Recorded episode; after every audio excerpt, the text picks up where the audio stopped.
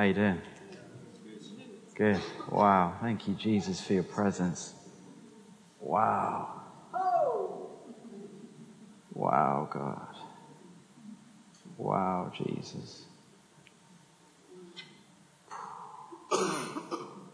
Wow.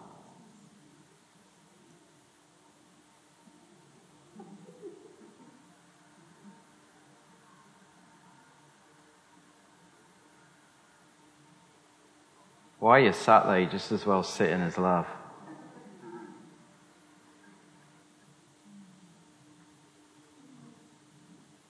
Wow, God.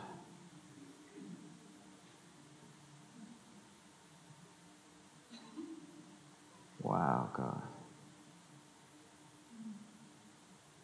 Romans 5 said that he has poured his love into our hearts by his Holy Spirit. The Lord is just releasing that right now. He's just releasing that right now. It's just pouring, the Father is pouring his love into your hearts right now. Wow, thank you, Father. Father, just deposit that deeper right now in Jesus' name. Just deposit that deeper right now in Jesus' name. In Jesus' name. The Father doesn't like complicated, but he always likes deeper. There's always deeper. Father, just release that right now. Wow. There it is. Thank you, God. Thank you, God. Thank you, Jesus. Thank you, Jesus. Thank you, Jesus. Thank you, Jesus. Don't you just love that he wants this more than we do? He wants this more than we do. Thank you, Jesus. Wow, thank you, Father. You know, it's impossible where there is an atmosphere of his presence and healthy beliefs for healing not to happen. It is impossible where there is an atmosphere of his presence and healthy beliefs for healing not to happen, for miraculous not to happen, for encounters not to happen. Why? Because he already paid for those things. That's his intent. He's already paid for those things. That's his intent. Wow, thank you, Father. You know, the other week I was like running to pick up my kids from school, and I saw this like guy standing outside the ASDA, and I just was like, as I was running, even when I'm running, I'm still trying to cultivate an awareness of his love and his presence. Because God doesn't have holy events and holy moments. It's all holy to him. It's all special to him. It's all an opportunity to experience his love. It doesn't matter what you're doing. It doesn't matter whether you feel like you're rushing or whatever. And I'm running past, and I see this guy, and I just think, he's got something going on with his right elbow, and I just shout to him about his right elbow, and he just confirms that it's right, and then I walk up to him. By the time I get to him, his right elbow's healed. This whole encounter is less than 60 seconds. It's literally like a 1 minute running to the school to pick up my kids, word of knowledge, man gets healed, experiences the Father's love, carry on going to school. But it is impossible when you have an atmosphere, and it doesn't have to mean that you're in a place like this, but when you're creating and cultivating that atmosphere of his presence in your own life, it is impossible if you partner that with healthy beliefs for good stuff not to happen. I am a good stuff machine. Everywhere I go, good stuff happens. It's impossible for good stuff not to happen. Everywhere you go, good stuff happens. Wow, everywhere you go, revival happens. Thank you, Father. Would you turn your Bibles to Galatians 5? We're just continuing the season that we've been doing on Galatians. And it's verse 16 that we're starting at. I think Pete was talking on the same bit today, so I'm going to listen to his podcast and find out whether I contradicted him after today, not before. I think it's probably a good idea. So I say, live by the Spirit, and you will not gratify the desires of the sinful nature. For the sinful nature desires what is contrary to the Spirit, and the Spirit what is contrary to the sinful nature. They are in conflict with each other, so that you do not do what you want. But if you are led by the Spirit, you are not under law.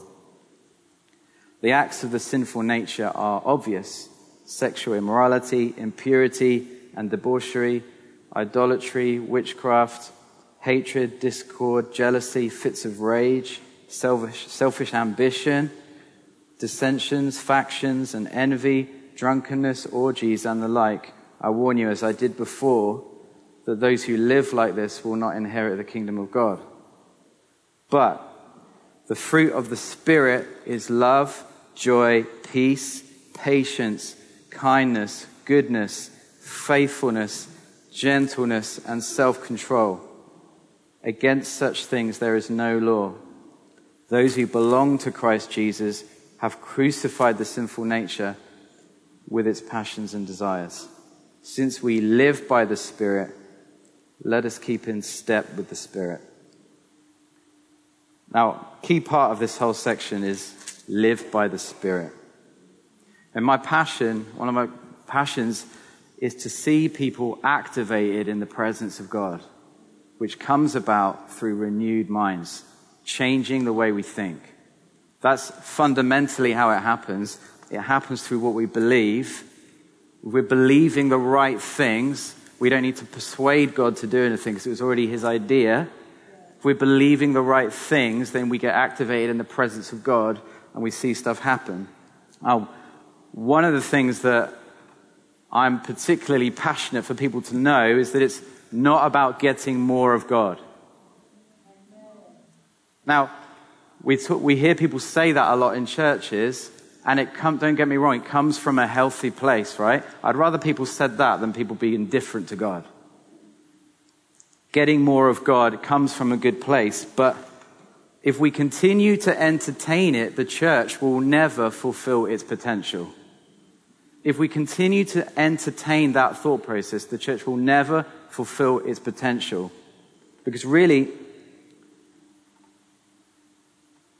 we should be repulsed by any form of Christianity that suggests, I don't already fully have him.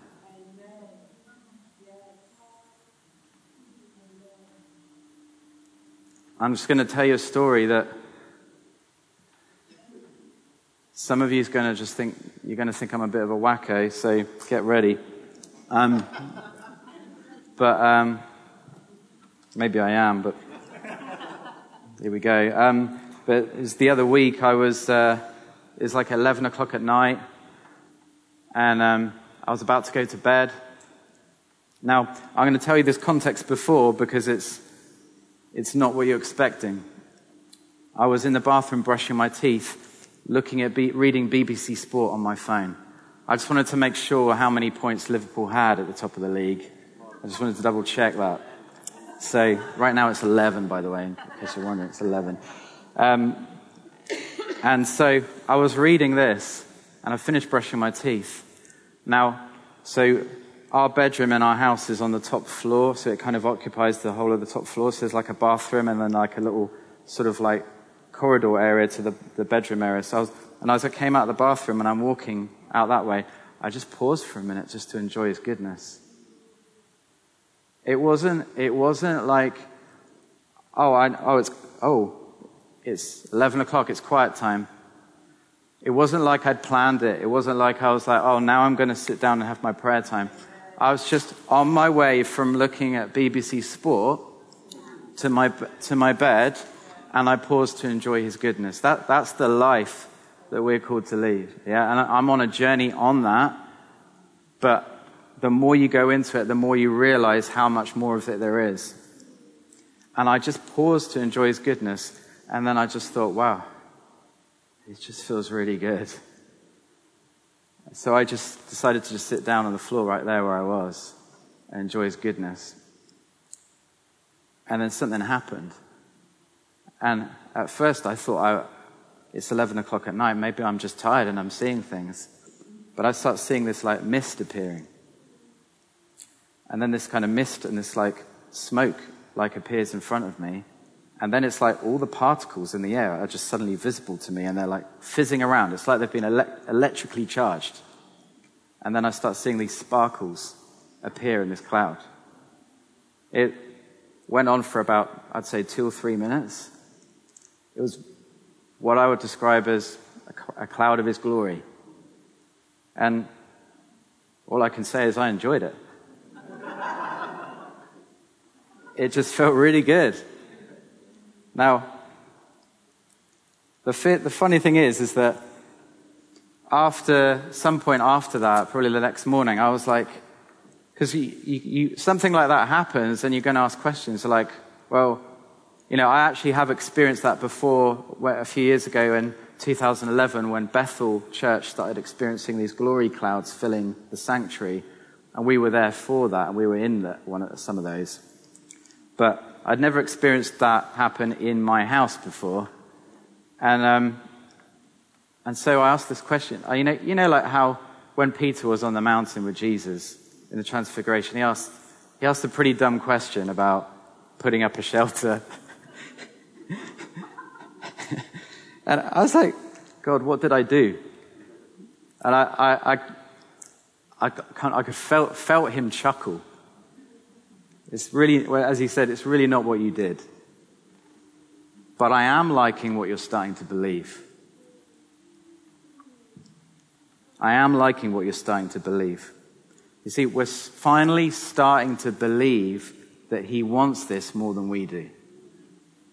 We're finally starting to believe he wants this more than we do. Now, when that actually starts to happen in someone's life, things start to look different. The things we do and how we do them start to look different. The way we posture ourselves as we do things starts to look different. Our worship, it starts to become a response to his goodness, not an attempt to earn it. It starts to become a response to his goodness, not an attempt to earn it. Healing. We start to see it as a response of obedience to the highest price that he already paid, rather than an attempt to persuade him to love the one we see in front of us. The way we gather, the way we meet together. When we behave as if he's not yet in the room, it's no longer Christianity that we're doing. Christianity means to be completely Christ-oriented in everything you do in your life. That's what the itty bit is at the end of it. Christianity is to be Christ-oriented in how you do everything. So when we behave as if he's not in the room yet, we're actually revolving our lives around the absence of Christ rather than Christ. That's not Christianity.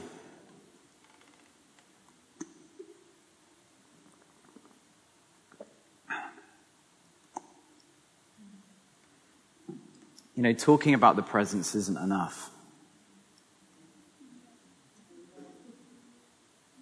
What are you believing about his presence?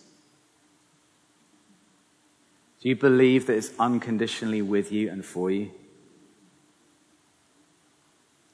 You know, sometimes when I'm up here, there are some times where I don't even start preaching for like 20 minutes. And I joke about it when that happens. But, you know, I make jokes about people thinking, who is this guy just saying wow at the front of the church? But what have we come here to do? What have we come here to do?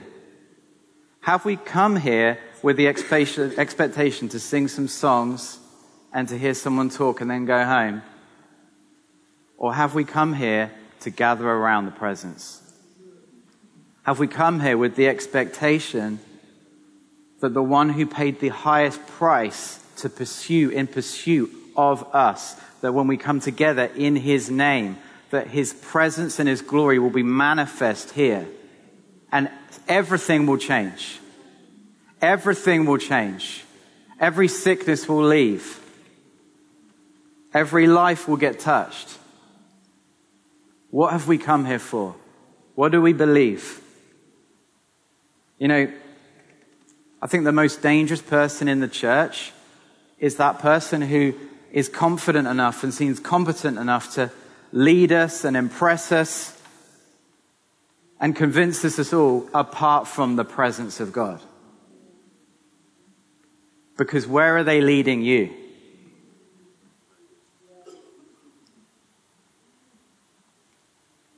You know, so I just said a minute ago, back to this verse, that the key part of this is that first bit, verse 16, live by the Spirit.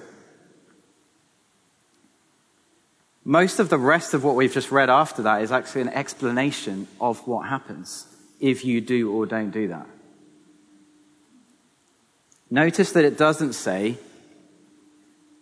we won't gratify the desires of the sinful nature by trying not to. Do you notice that? It doesn't say you won't gratify the desires of the sinful nature by trying not to.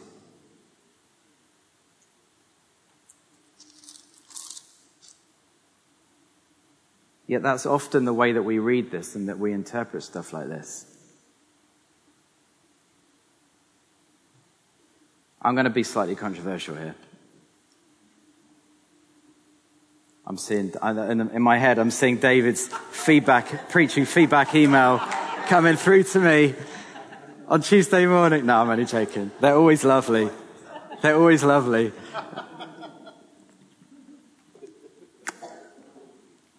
You know, often in the church, what we basically do is sin avoidance programs.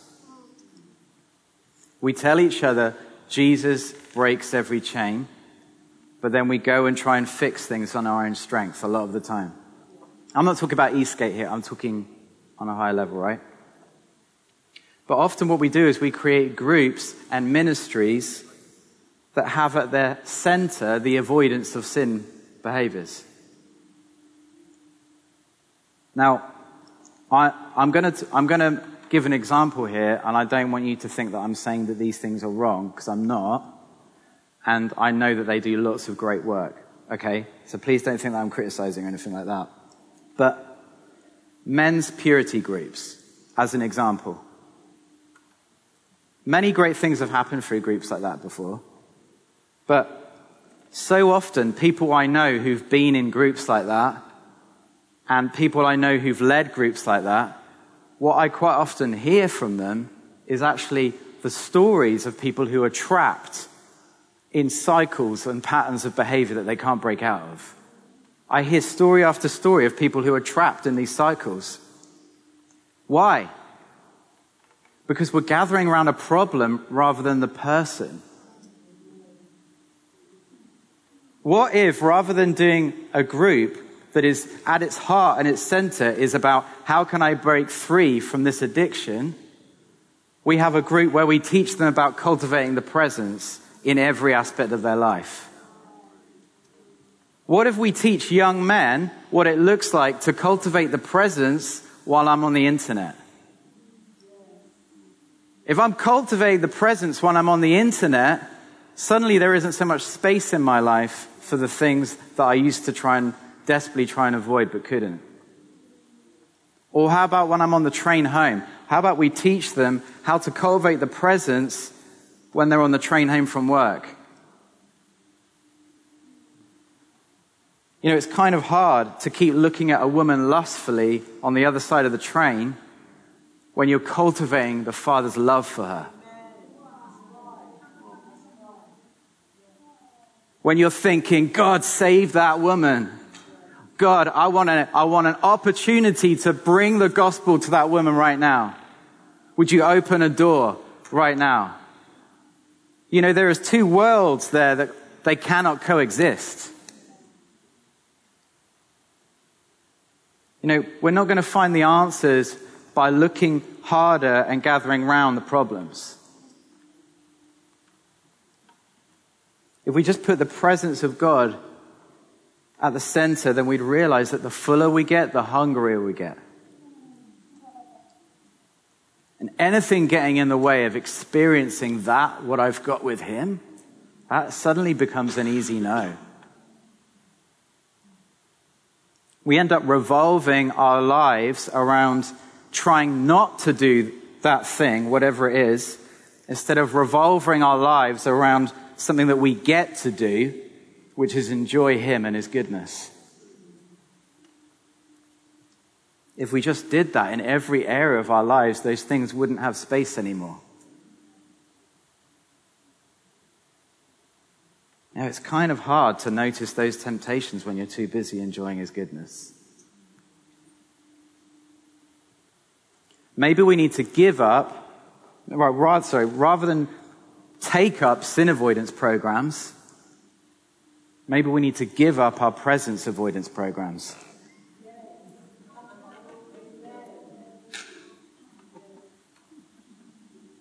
That's a good word. Say it again.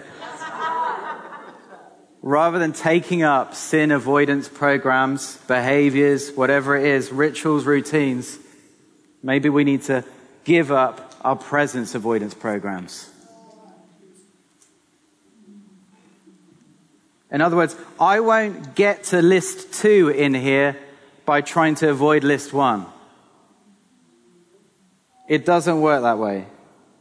Living by the Spirit doesn't start by trying to fix and modify my old behaviors. It starts by changing what I believe. If I try and do all the things on that good list,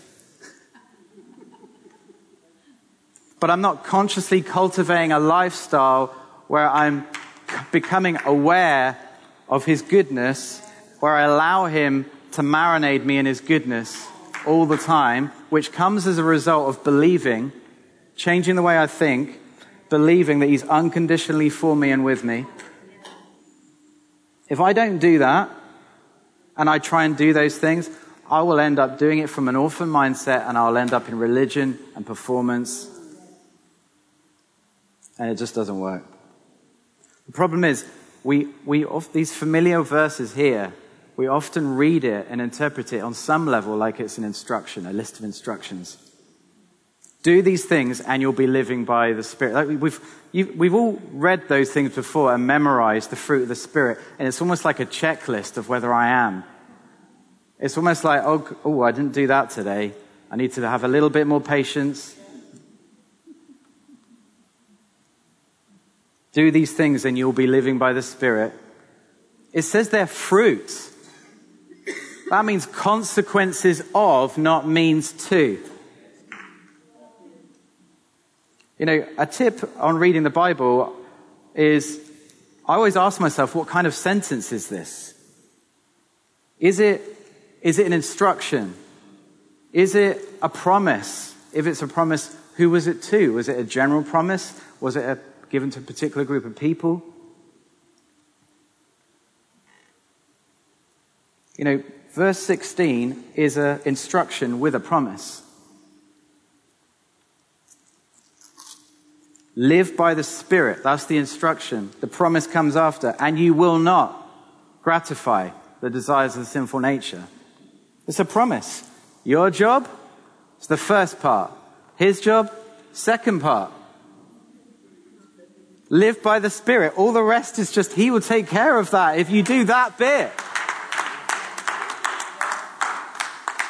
Your job, just let him get you good and proper. And stay there, never leave there. Get drunk, stay drunk.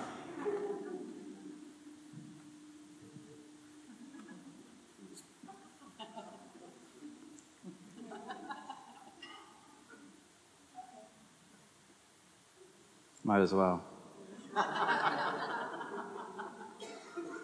Wow.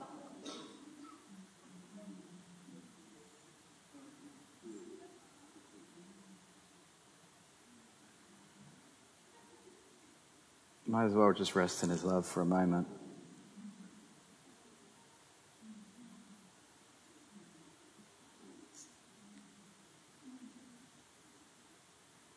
You can only recreate what you cultivate. You only get to give away what you've got on inside you. So you will never manifest his goodness until you learn to marinate in it. You will never manifest his joy if you're not saturated with it. You will never manifest his love if you're not drunk in it. You can never give his goodness away if you're not full of it. You can never give his joy away if you're not abiding in it. If they're not going inside you, then we just don't have them to give away. You know, I've noticed, I'm noticing more and more a link between the degree to which I marinate in his love and the weight of his love that falls when I have interactions with other people. And it can happen in just like the simplest ways. And, you know, I love sharing testimonies of like really amazing things that if I've seen God do them and stuff like that. But this is kind of a silly story. It's just a silly little story, but I think it kind of highlights what I'm talking about. There was one day where I was on the phone sorting out insurance, and I'd been on hold for ages. While I was on hold, I'm like, might as well. I'm just going to abide in his love for a while. I'm just resting in his love while I'm listening to this beautiful hold music. It wasn't that beautiful, but I was having a good time. And then the lady, eventually I get to speak to this lady, and she's really, really helpful. Actually, she's a really, really lovely person. She's like a bubbly, really fun lady, really chatty, and really helpful. And we get to the end of the call, and I just said, "Can I ask you a random question?" She was like, "Sure." I was like, "Do you bake?"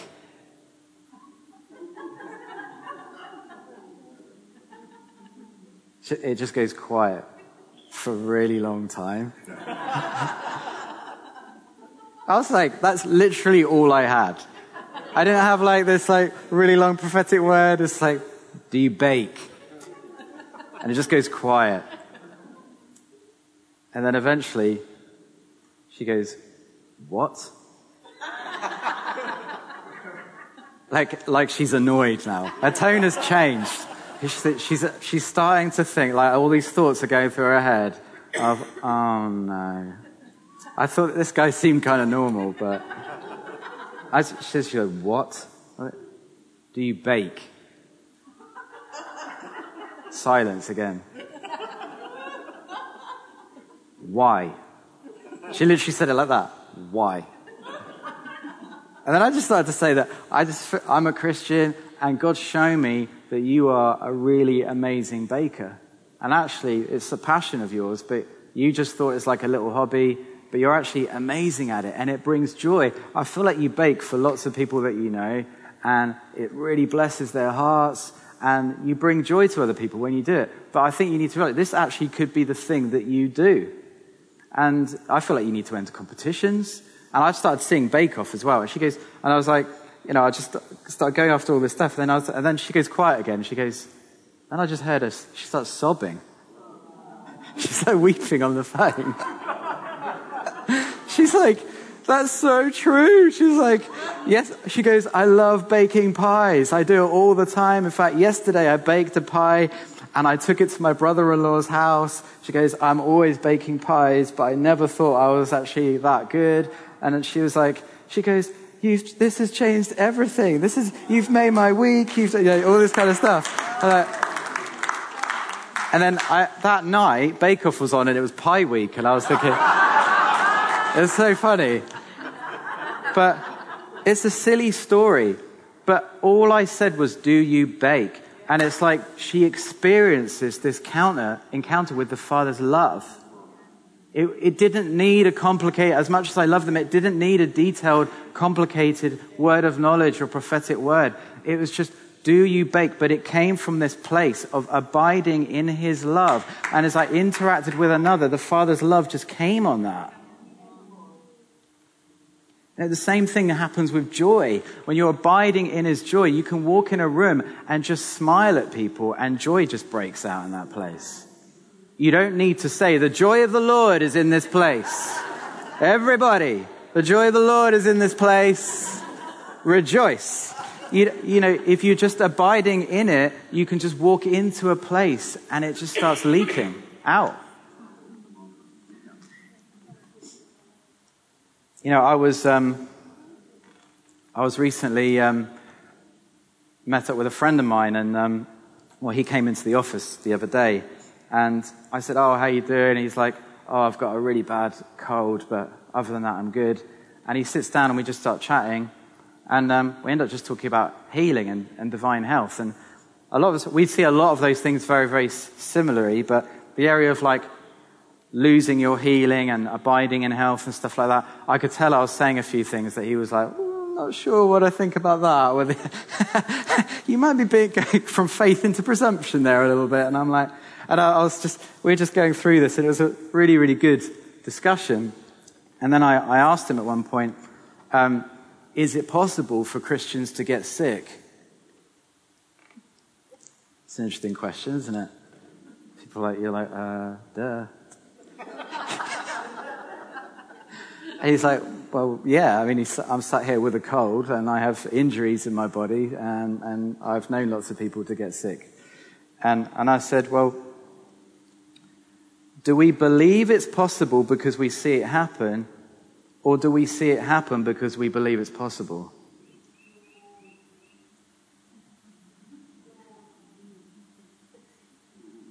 Shall I say that again?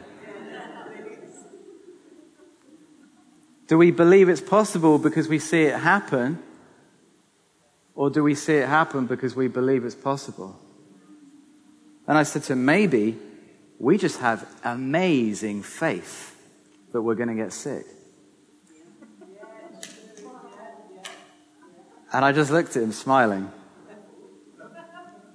And he's like, after a while he was like, "I have to go now." And then he stood up and he goes, "I don't have my cold anymore. I don't pray for him. I didn't even say God's healing you.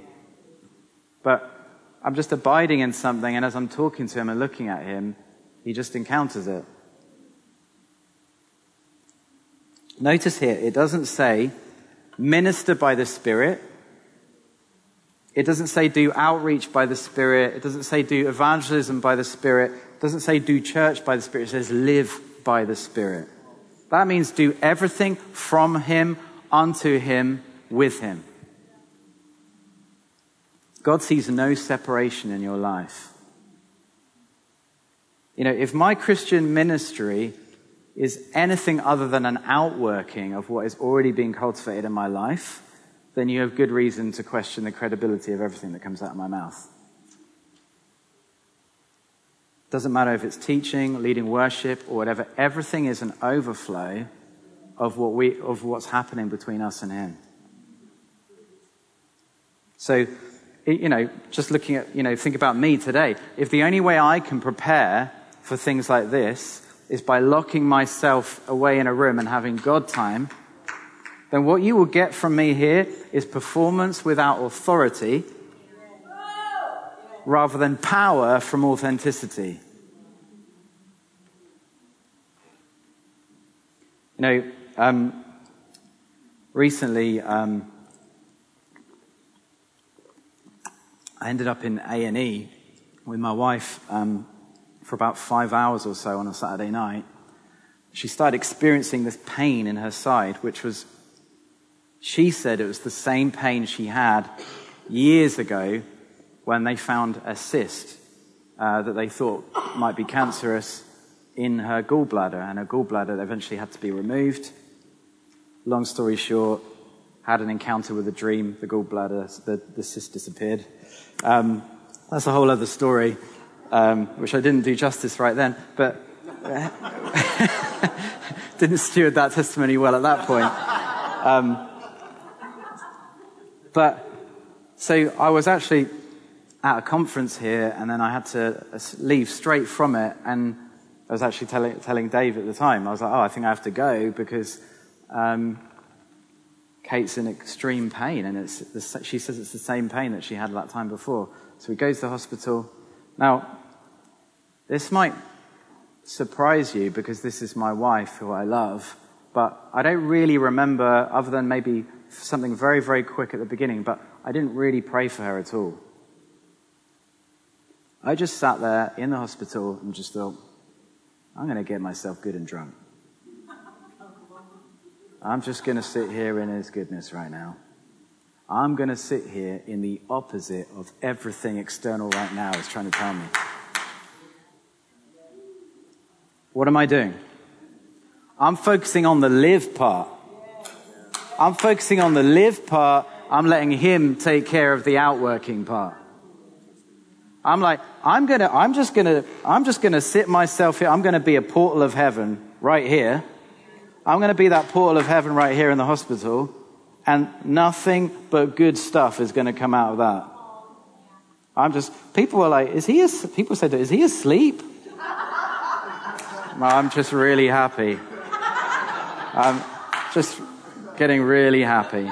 My wife's in agony, and I'm getting really happy. It can look, on the external, it's offensive. But how many people know sometimes the most offensive looking person in the world, in the room, is the person you actually need the most?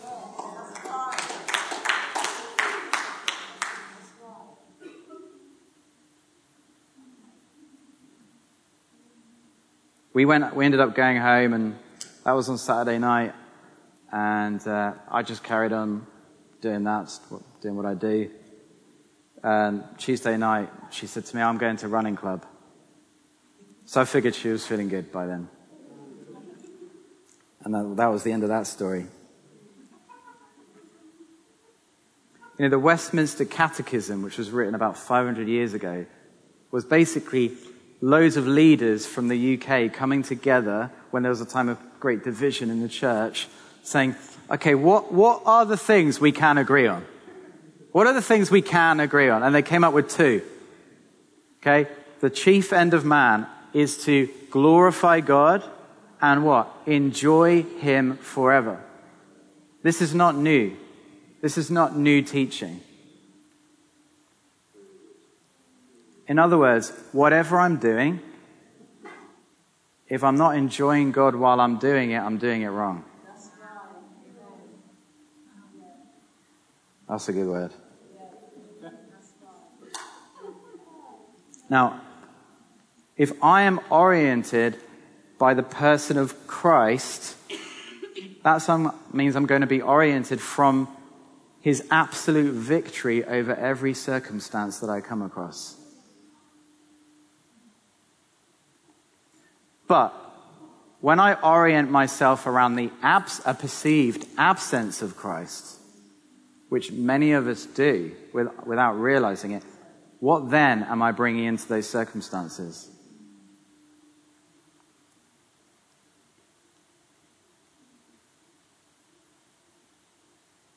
You know, the more I do this, the more I realize the wisest thing that you can do is get drunk and stay drunk. I'm serious. God is love. So when your tiny little frame is full of him, something's going to happen to you that you can't control. You could term it different ways: being possessed by God, being intoxicated with his goodness, his love, whatever it is. But Ephesians 3 makes it clear that you can't be full of him apart from a love encounter. It's not possible. Everything flows from that connection.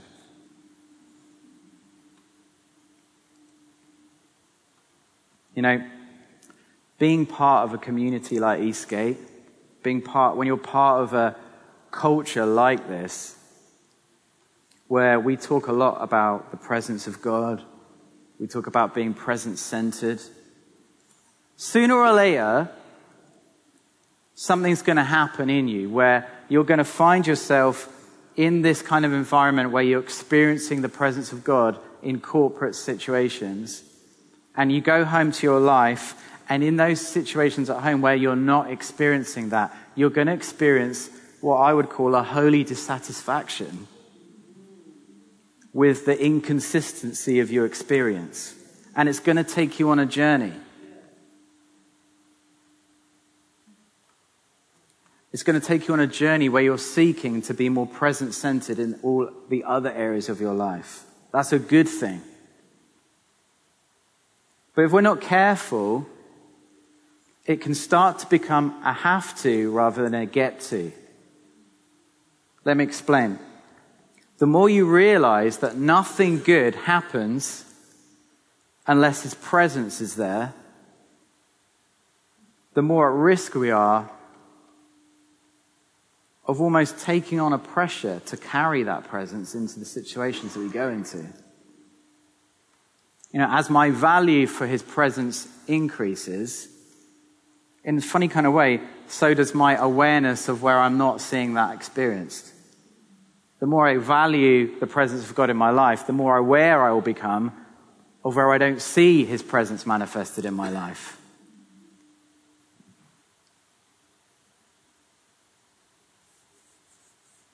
And then the danger then, it becomes something that I have to do rather than I get to do.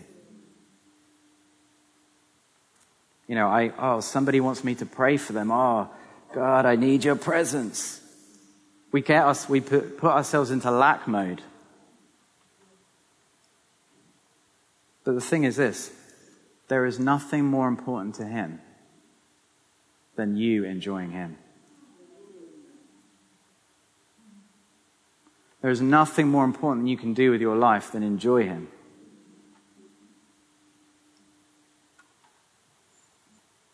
The same one who, when an Israelite grabbed the ark as it falls off the cart and is stricken down by the Lord, the same one wanted to pursue me so much that he paid the ultimate price to qualify me so that I get to enjoy him when after I brush my teeth and looking at BBC Sport, walking back to my bed, and experience his glory. That's how much he wants you to enjoy him.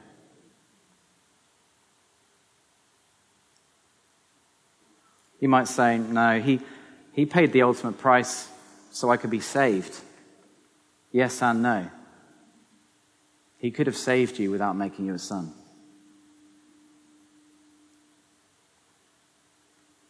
Galatians 4:5 says that God sent his son, born of a woman, born under the law, to redeem those under the law, that what? That we might receive the full rights of sons. There's no greater purpose for your life than to enjoy him as Father. That's why I can say with confidence that whatever you do, wherever you go, wherever you are, if you're not enjoying him while you're doing it wrong.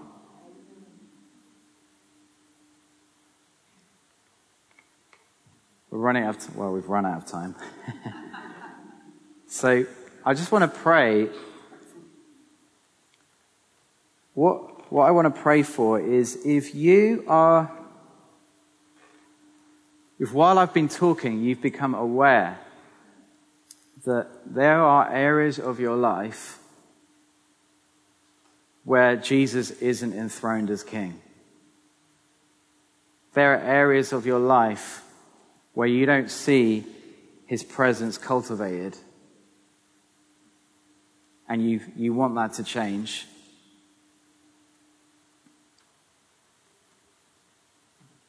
Then would you stand, and I want to pray for you.